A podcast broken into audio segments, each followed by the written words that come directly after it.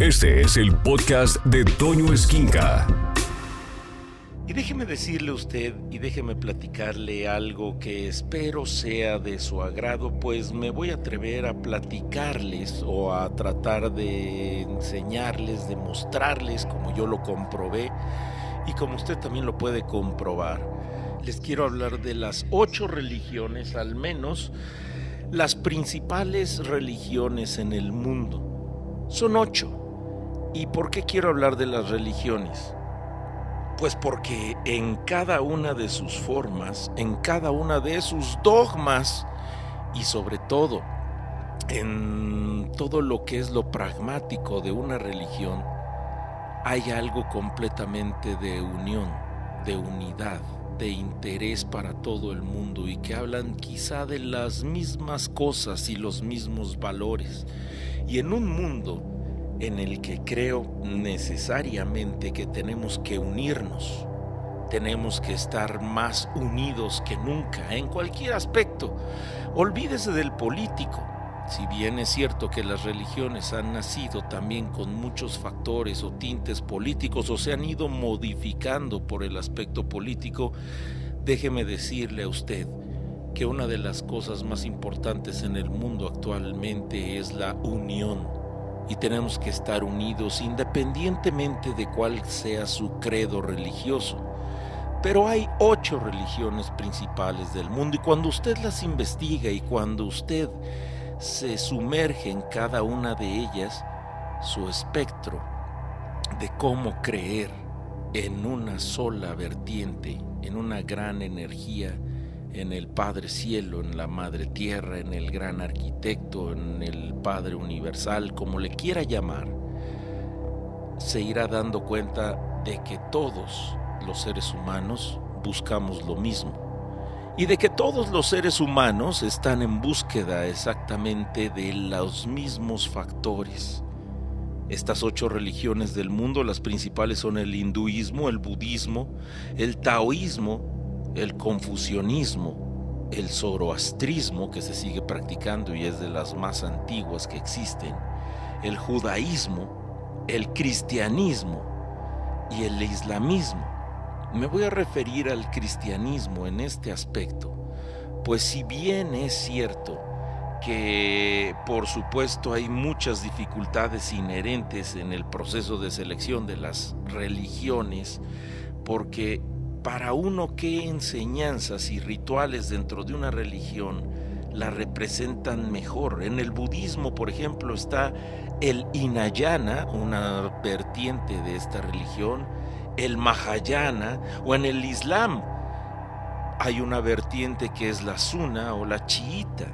Y con respecto al catolicismo romano, el anglicano y las iglesias ortodoxas orientales y muchas otras sectas del protestantismo, todas bajo el estandarte del cristianismo.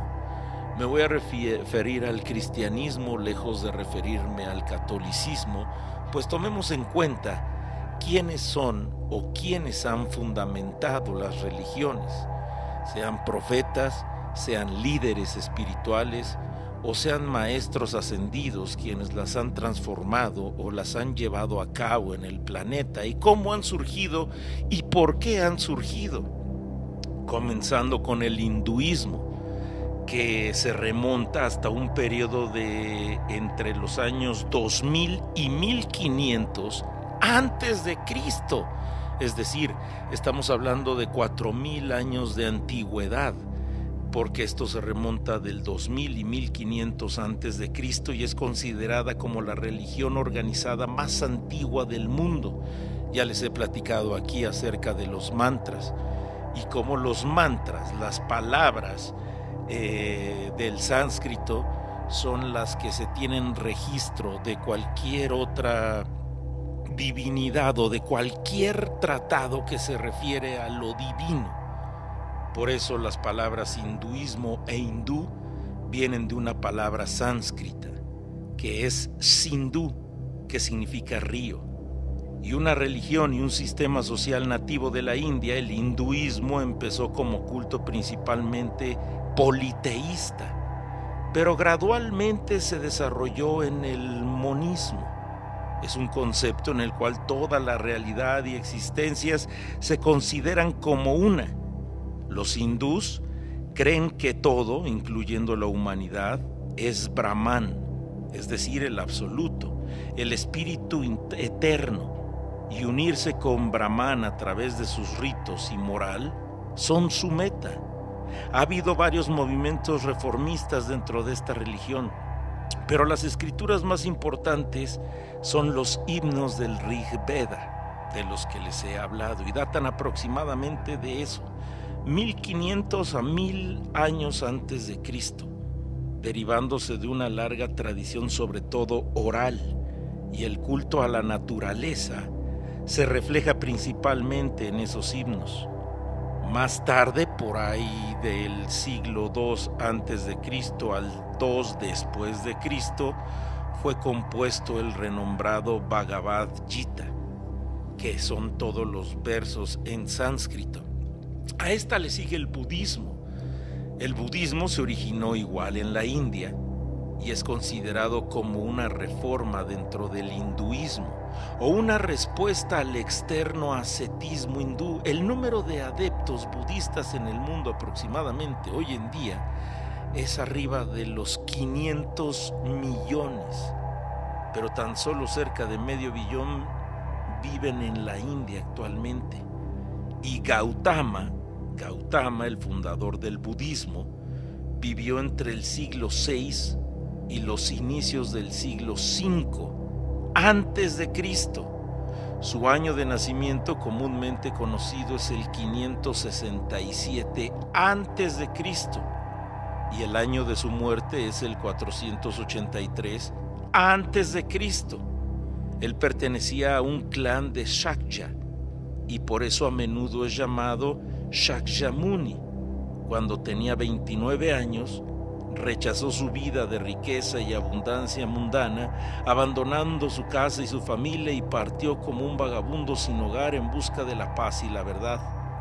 Más tarde fue llamado el Buda, que significa el iluminado, y enseñó que el desprenderse del deseo era la fuente de la salvación, y abogó por una vida de moderación para seguir el noble sendero óctuple ya les platiqué del sendero óctuple y de las cuatro verdades del budismo que desarrollan otras cuatro, por eso es el sendero óctuple.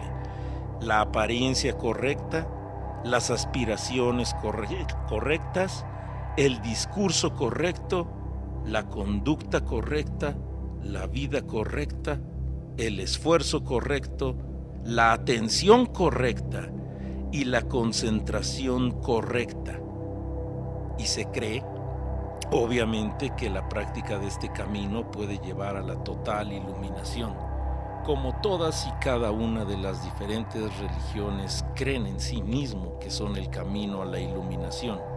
Lo interesante de todas es que buscan exactamente lo mismo, absolutamente todas las religiones, porque después del budismo les puedo hablar del taoísmo, y el taoísmo que es una de las tres mayores religiones de China.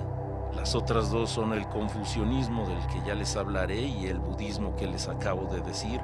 Y su literatura principal está basada en el Tao Te Ching o Tao Te Ching, tradicionalmente atribuido a un filósofo llamado Lao Tse, un contemporáneo de Confucio, con mayor edad y se cree generalmente que Lao Tse debió de haber vivido en el siglo VI antes de Cristo. Sin embargo, el estilo del Tao Te Ching, que es un libro que usted debe de leer y se lo recomiendo, pero absolutamente el Tao Te King, indica que pudo haber vivido durante el tercer siglo. Mire, y el Tao Te King quiere decir el libro clásico del camino, Tao y el poder y la virtud que se llama Te, el camino moral de la humanidad y el camino del universo y los principios de la naturaleza. Originalmente una filosofía, el taoísmo se desarrolló en dirección a lo mágico, la práctica del Feng Shui, por ejemplo, y que les he hablado tanto de esta práctica del Feng Shui o Feng Shui, de cómo poner las cosas en un hogar, tienen que ver absolutamente todo lo relacionado con la energía del universo, la energía central basado en los cuatro principales elementos, que es de donde se basa el taoísmo y de ahí el Tao Te Ching o Tao Te King.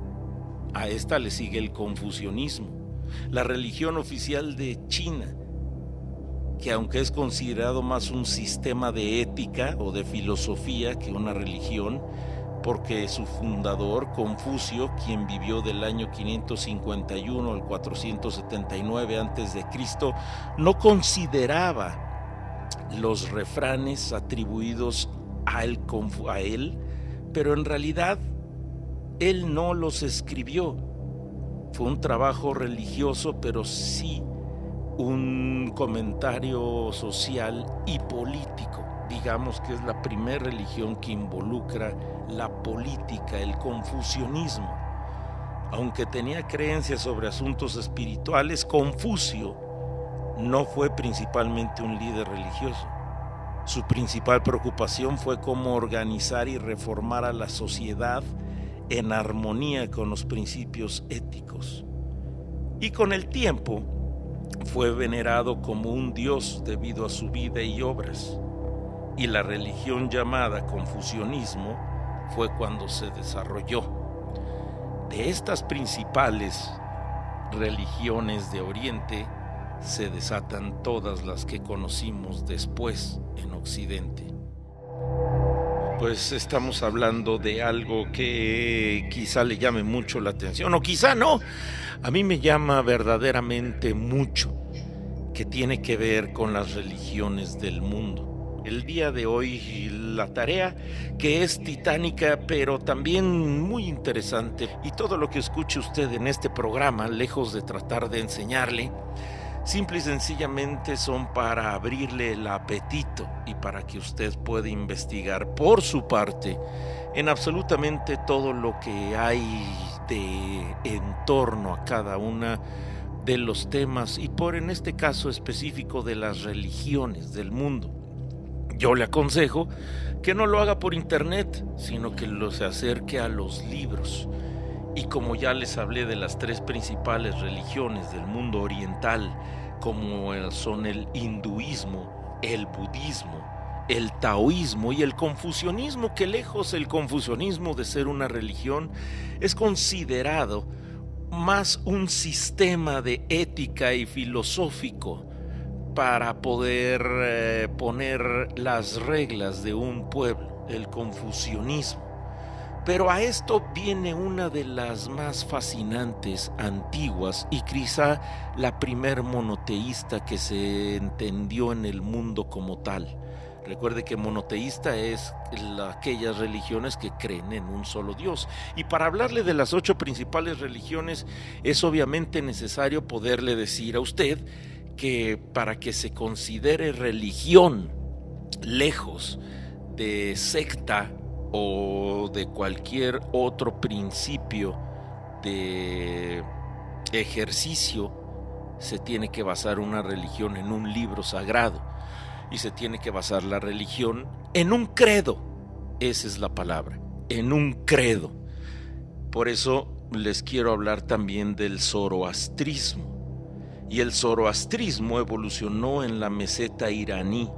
Fue fundado por Zoroastro, era la forma griega de su nombre, o Zaratustra, que aquí también me gustaría hablarle a usted de un libro maravilloso de Nietzsche, que se llama Así habló Zaratustra. Pero déjeme decirle de Zaratustra o de Zoroastro, como aparece su nombre en el Avesta antiguo, existe todavía controversia sobre las fechas en que vivió aunque probablemente sean en el año 570 al 493 antes de Cristo.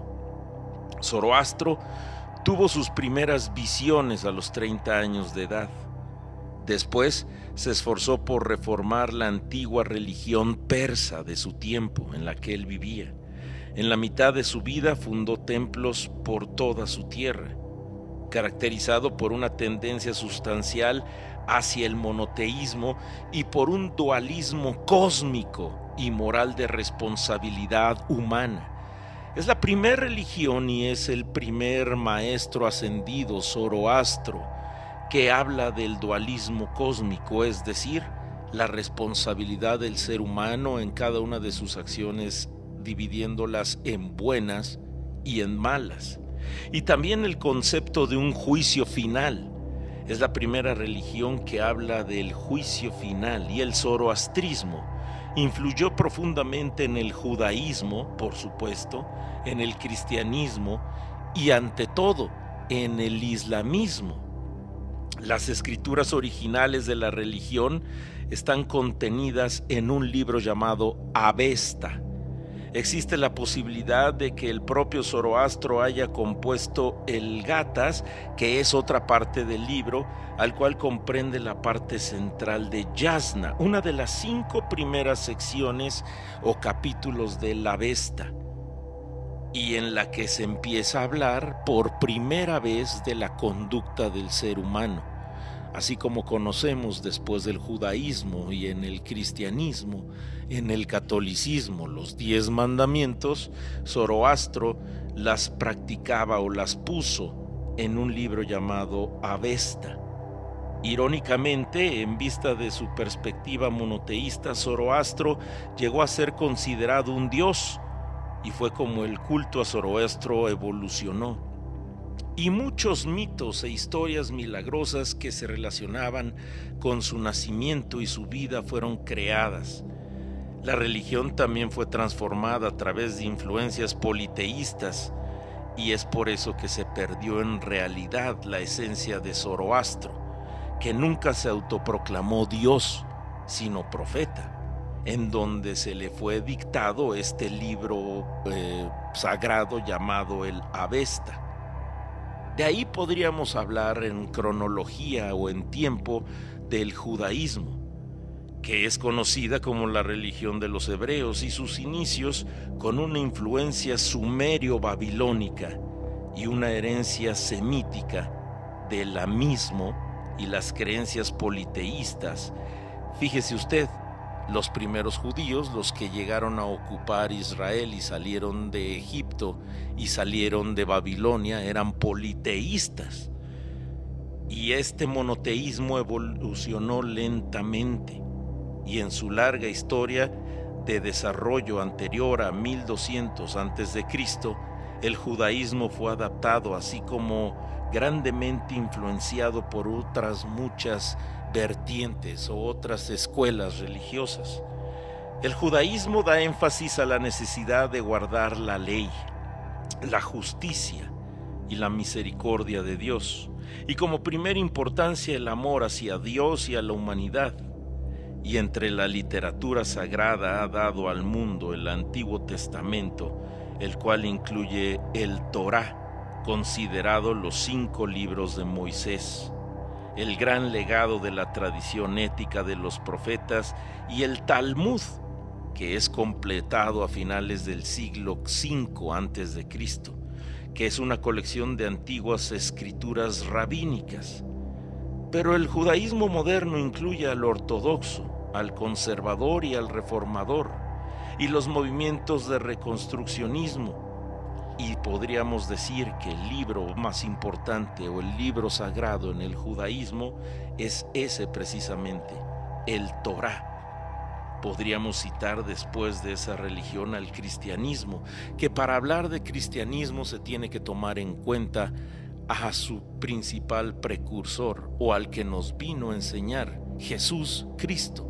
Por eso me atrevo a hablar del cristianismo y no del catolicismo como lo revelan los rollos del mar muerto y los esenios, el origen de los conceptos cristianos estaban asociados con la tradición esenia judía. El rollo de los rollos del mar muerto y los esenios fueron quienes prepararon realmente a Jesús en esa etapa en la que se perdió de niño, no se supo nada de él hasta que regresó a una vida pública a los 33 años de edad Los esenios practicaban el bautismo y el ascetismo y creían en la inmortalidad del alma y en el universo como el escenario de un duelo entre las fuerzas de la luz y la oscuridad. San Juan Bautista, María, Madre de Jesús, así como Jesús, estaban relacionados con la secta de los esenios. Jesús era judío, como todo mundo sabe, y estaba inculcado con la ley judía, su cultura y su tradición. En su ministerio Jesús enfatizó la importancia de un estilo de vida ético basado en el amor como cumplimiento de la ley, el servicio a los demás y el perdón Jesús y sus discípulos se apartaron de una interpretación estrecha de la ley judía y predicaron el idealismo moral de los grandes profetas, en igualdad para todos, judíos y no judíos.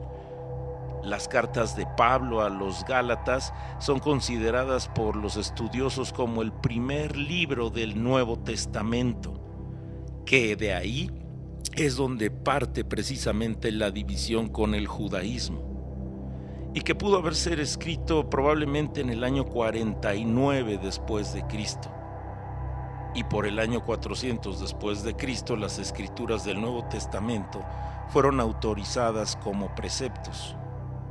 Durante los tiempos del Imperio Romano, el cristianismo se desarrolló como un movimiento religioso y a lo largo de la historia de la iglesia cristiana ha habido diferentes movimientos que se han establecido en muchas diferentes sectas, ya que ha habido diversas denominaciones.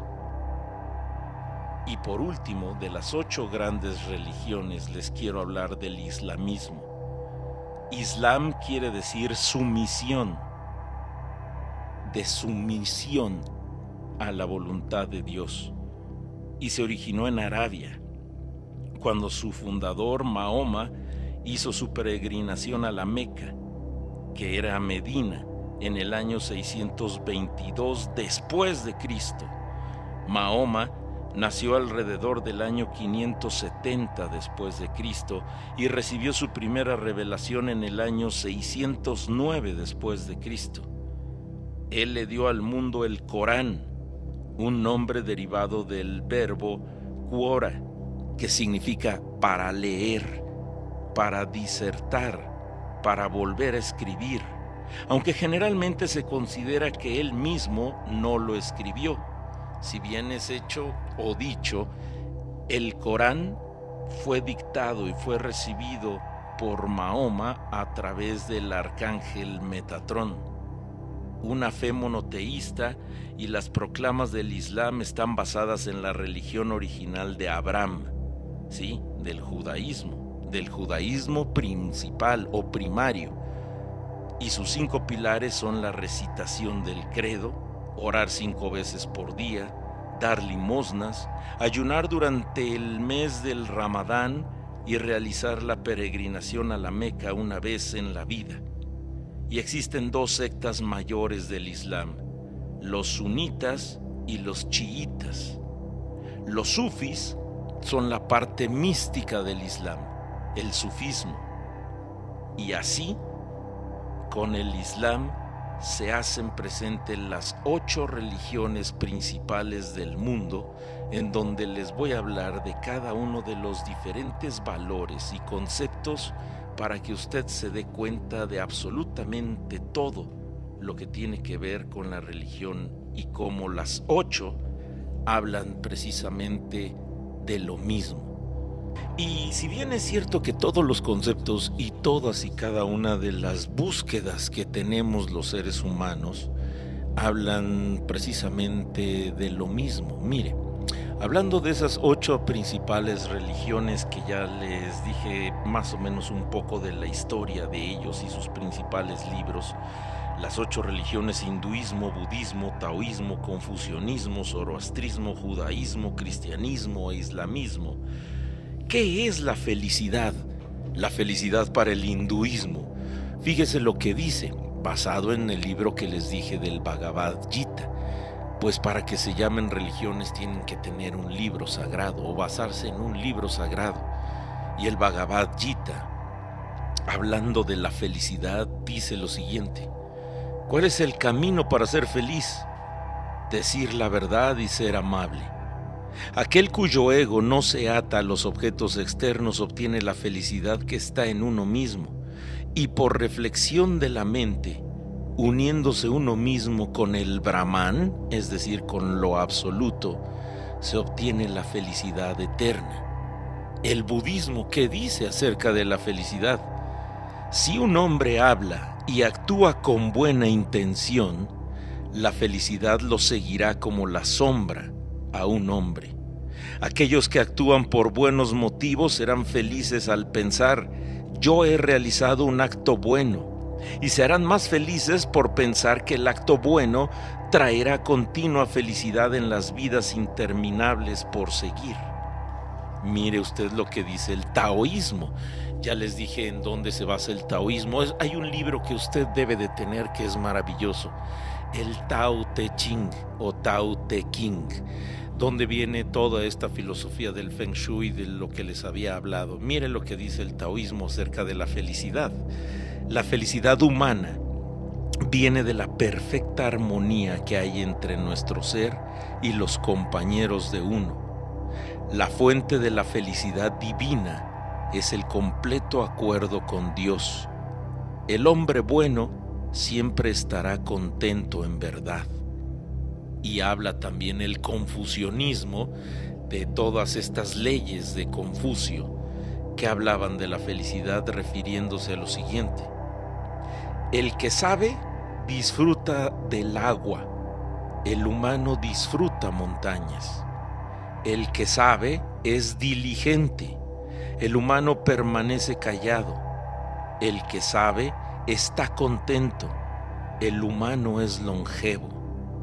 El zoroastrismo, que es el primer libro monoteísta del que se tiene conocimiento y Zoroastro a cómo se refería de la felicidad.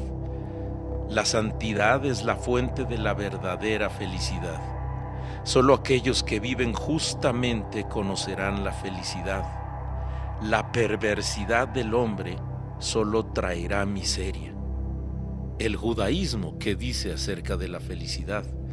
Feliz es el hombre que se encuentra en la sabiduría y el hombre que consigue entender.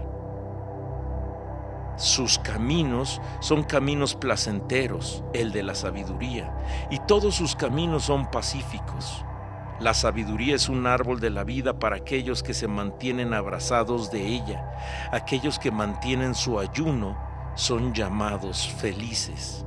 Feliz es aquel que se ayuda en el Dios de Jacob, aquel cuya esperanza está en el Señor su Dios, el cual hizo al cielo y la tierra el mar y todo lo que está en ellos, aquel que mantiene su fe por siempre, aquel que vela por la justicia de los oprimidos y aquel que da de comer al hambriento.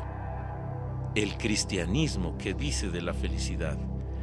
He aquí que nosotros llamamos felices a quienes permanecen firmes.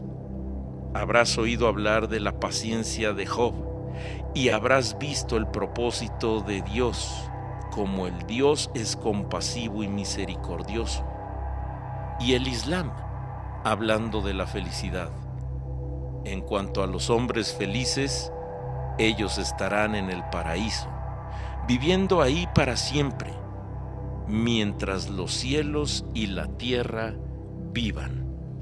Ojalá usted se pueda acercar a cualquiera de los libros sagrados, créanme, que todas las religiones tienen como bien eh, la búsqueda de alcanzar al espíritu, a nuestro propio espíritu, en el alma que vivimos y en el que se guardan absolutamente todos y cada uno de nuestros sentidos y emociones. El fin último del ser humano es alcanzar el alma hacia el espíritu. Por eso la importancia de las religiones, sea cual sea Todas las religiones son maravillosas. El peligro es cuando se empieza a ver con ojos de absolutamente fanatismo. Cuando algo se convierte en fanatismo pierde toda la esencia. Del zoroastrismo, por favor, ojalá se pudiera acercar usted al libro sagrado que es el Avesta y va a ver lo maravilloso de las enseñanzas que tiene del Islam, por supuesto, y a cualquier libro del sufismo o que es la parte esotérica de así de esa religión que es el Islam, igual que la parte esotérica del judaísmo es la Cábala o el Cábala. Pero hablando de las diferentes religiones y de todos y cada uno de los libros sagrados que las componen, ¿qué es el trabajo? y cómo se manifiesta y cómo es de importancia el trabajo para las ocho principales religiones.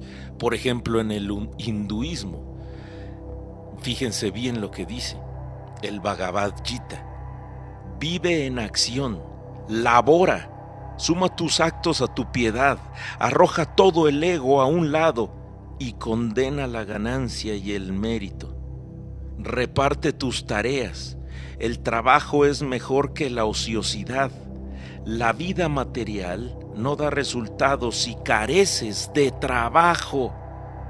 Existe una tarea de santidad por hacer, a diferencia del esfuerzo que nos ata, el cual no ensalza ni enlaza el alma fiel. Tal deber terrenal libra del deseo y te ayudará a realizar bien el propósito celestial y el único propósito de un ser humano es el trabajo. El budismo, miren, el trabajo y no el nacimiento determinan el lugar de uno en el mundo.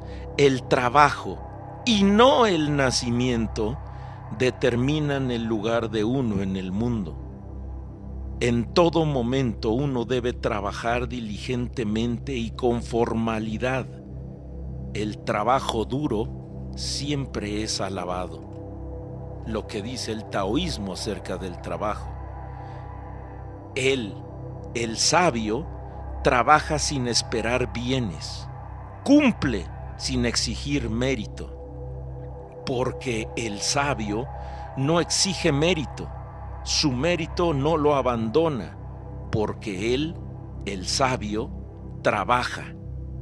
Vean el confusionismo. Confucio dijo, si amas a la gente, ¿podrías permitirles que no trabajen? Si amas a la gente, ¿podrías permitirles que no trabajen? Vean lo que dice el zoroastrismo. Quien pertenece a una familia o a un pueblo o a una tribu, el Señor será bueno para el hombre virtuoso que labore en el cuidado de la manada. Así estará en la pastura de la rectitud y de la mente buena. El trabajo purifica. El judaísmo cuando ciegues tu cosecha en tu campo y se te olvide un haz en la campiña, no regresarás para conseguirlo.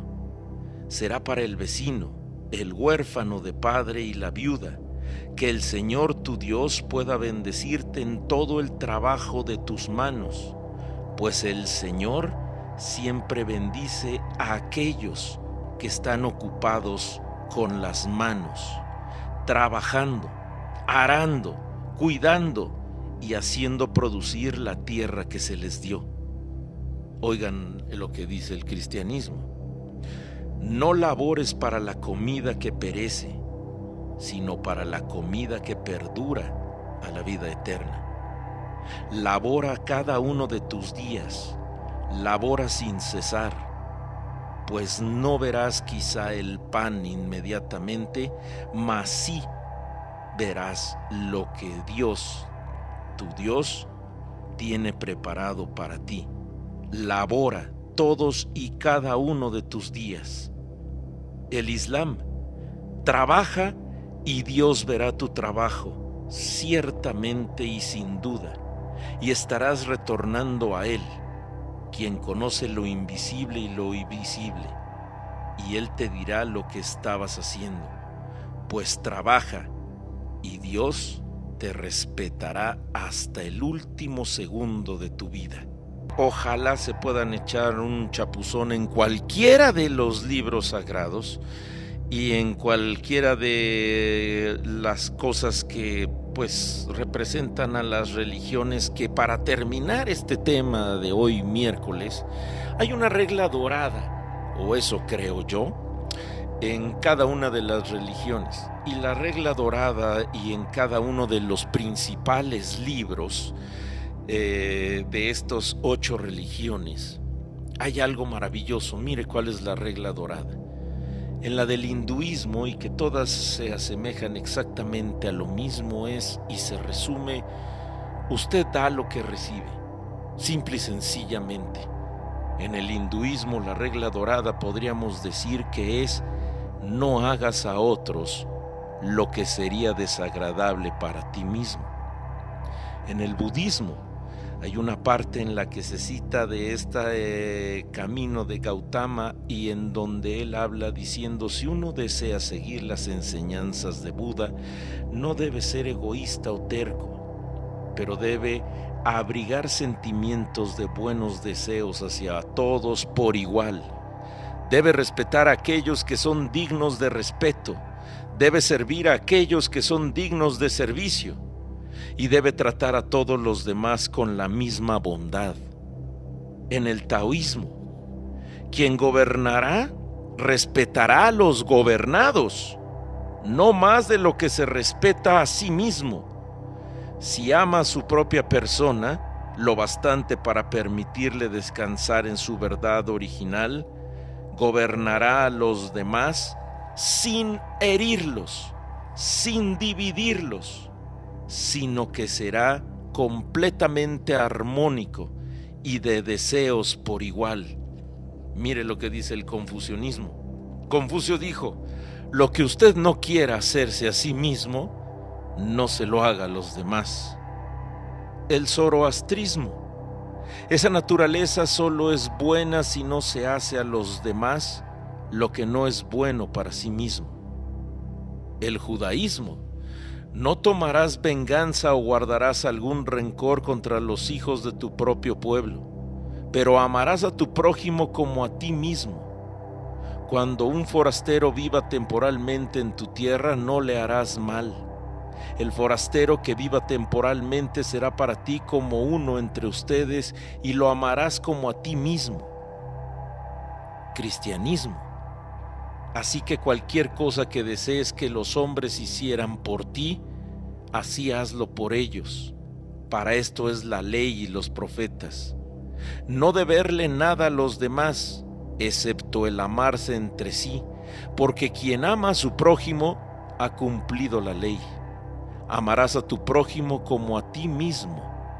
El amor no le hace ningún mal al prójimo, por lo tanto, el amor es Él cumpliendo de la ley.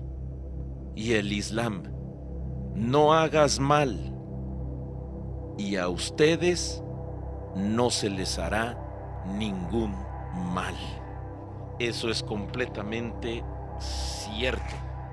¿Por qué ha permitido? Y surgen diferentes preguntas, quizá en su mente o en la mente de absolutamente toda la humanidad. ¿Por qué ha permitido el Padre Dios o el gran arquitecto o Padre Cielo, Madre Tierra, como le quiera llamar usted, la semejante variedad de religiones en el mundo, ¿por qué ha enviado Él a los diversos maestros en épocas diferentes? ¿O ha sido que la humanidad solo puede entender e integrar profundamente ciertas verdades en ciertos momentos de la historia y sobre todo en diferentes regiones del mundo? ¿Será que todavía estamos esperando otro nuevo profeta? ¿Otra nueva religión como está el mundo? ¿Cambia la voluntad de Dios conforme va creciendo el mundo o cambia el aspecto de toda la humanidad conforme van pasando los años? Nos da Dios a nosotros, sus hijos, como cualquier padre sabio, él y compasivo, solo la guía para estar listos y para poder manejarnos en cada fase de nuestro desarrollo? ¿Por qué Jesús enseñaba y hablaba en parábolas? Porque el tipo de palabras que utilizaba Jesucristo son tan diferentes a las palabras utilizadas por Zoroastro en diferentes tiempos y momentos, pero que significaban exactamente lo mismo. Y en estas ocho religiones o en estos ocho libros sagrados de los cuales usted puede sacar vasta información, pueden llegar muchas preguntas y puede haber muchísimas otras dudas que la finalidad de este programa es precisamente para que usted indague, para que usted busque. Hoy que es el último miércoles de agosto, yo les agradezco infinitamente el que estén conmigo y si bien estos últimos días no han sido fáciles para mí o han sido de una montaña rusa de emociones, le quiero decir que precisamente en la búsqueda de lo que todos tenemos, de, los, de lo que todos venimos a tener como interrogante principal que es ¿a dónde vamos después de aquí? ¿Hacia dónde nos dirigimos después de aquí? ¿Qué hay más allá? ¿Qué nos proponen las religiones para poderlo creer? Para poderlo sentir? Para poderlo firmar? Si bien es cierto, les he hablado del hinduismo y que ojalá puedan leer el Rig Veda, eh, los himnos del Rig Veda que están en el Bhagavad Gita, su primer libro sagrado. También acérquense, por favor, a las nobles senderos óctuples o el noble sendero óctuple del budismo, que lo puede encontrar en un sinnúmero de libros. Si a usted le interesa, le puedo dar los nombres de los libros en los cuales puede seguir precisamente eh, cada una de las religiones. Ojalá que se acerque a Siddhartha, por ejemplo, y que se acerque a muchos otros libros que de alguna manera le van a ayudar a comprender las diferentes religiones en el mundo. Acérquese al Tao Te King o Tao Te Ching para que pueda usted ver la influencia enorme que existe en todos y cada uno de los elementos del planeta Tierra, en nuestro hogar, en nuestro cuerpo, en nuestra mente, en nuestra buena fortuna. Acérquese a Confucio y acérquese también al Islam, al zoroastrismo, en su libro llamado precisamente, ah, y la historia del zoroastrismo, lea a Nietzsche, así habló Zaratustra acérquese a su libro sagrado si esto le interesa a usted, que es el Avesta, o acérquese a la historia de los pueblos persas y babilonios. Acérquese al judaísmo, que tiene una historia increíble y maravillosa, y a la parte esotérica del mismo judaísmo que es el Cábala o la Cábala. Y acérquese al cristianismo. En nuestra Biblia acérquese a los libros sagrados y al Nuevo Testamento y comprendan la historia de cuándo se dividió en la Biblia el Antiguo y el Viejo Testamento con el Nuevo Testamento, que es algo maravilloso, igual que el Islam, y a quien le fue dado el libro del Corán, Mahoma, cuál era la vida de Mahoma, la vida de Cristo y que les voy a ir platicando si usted me lo permite y si a usted le interesa lo mismo. Pero por lo pronto hay algo que todos buscamos y todos los seres humanos y todos los pueblos, tribus, regiones y familias del planeta han buscado. Y me refiero a la prosperidad. Estamos en este planeta para prosperar y estamos en este planeta para poder dejar todo mejor que como lo encontramos. Y esa quizás sea una de las principales cartas o mensajes que nos dan las religiones del mundo. Hablando de la prosperidad, el hinduismo dice lo siguiente, ¿qué mortal se atreve a atacar a uno que es rico en ti. Cuando nosotros nos morimos, el dinero y las joyas que hemos reunido para tal problema durante nuestra vida se quedan en casa. Pero nuestros vicios y virtudes nos siguen más allá de la tumba. Sin embargo, seremos acompañados por todas y cada una de esas joyas preciosas que pudimos adquirir durante la vida no en cuanto al valor material, pero sí en el trabajo que administramos y sobre todo que invertimos para hacer de ellas algo que nos acompañará por siempre. El budismo acerca de la prosperidad dice, deseamos riqueza y amor, y no los tesoros eternos. La iluminación es el único tesoro que mantiene su valor. Si tú te iluminas, prosperas. El taoísmo. Acumulamos riqueza y tesoros en exceso. A esto se le llama robo y crimen. Este no es seguir el Tao. El Tao es ser millonario, rico, completamente próspero, sin acaparar. De ahí la fuerza del río, la fuerza del viento que corren en todo su esplendor aquel que sabe y es sabio, satisfechamente será rico. El confucianismo dijo, la riqueza y el rango son deseados por las personas, pero ellos no permanecen si no se obtienen de la materia correcta. La virtud es la raíz, la riqueza será el resultado. Cuando conoces que la virtud es la raíz, la riqueza será resultado el zoroastrismo. ¿De qué manera obtiene el ganado que trae prosperidad un sabio único? ¿El que lo desea junto con sus pasturas o el que se pone simple y sencillamente a trabajar? El que hace que el pasto crezca.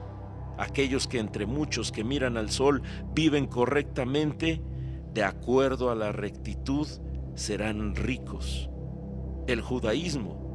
Ayudemos a ver que ningún trabajo prospera de verdad a menos que llevemos bendiciones a otras vidas y que ninguna ganancia enriquece de verdad si no se agrega a la felicidad de otros.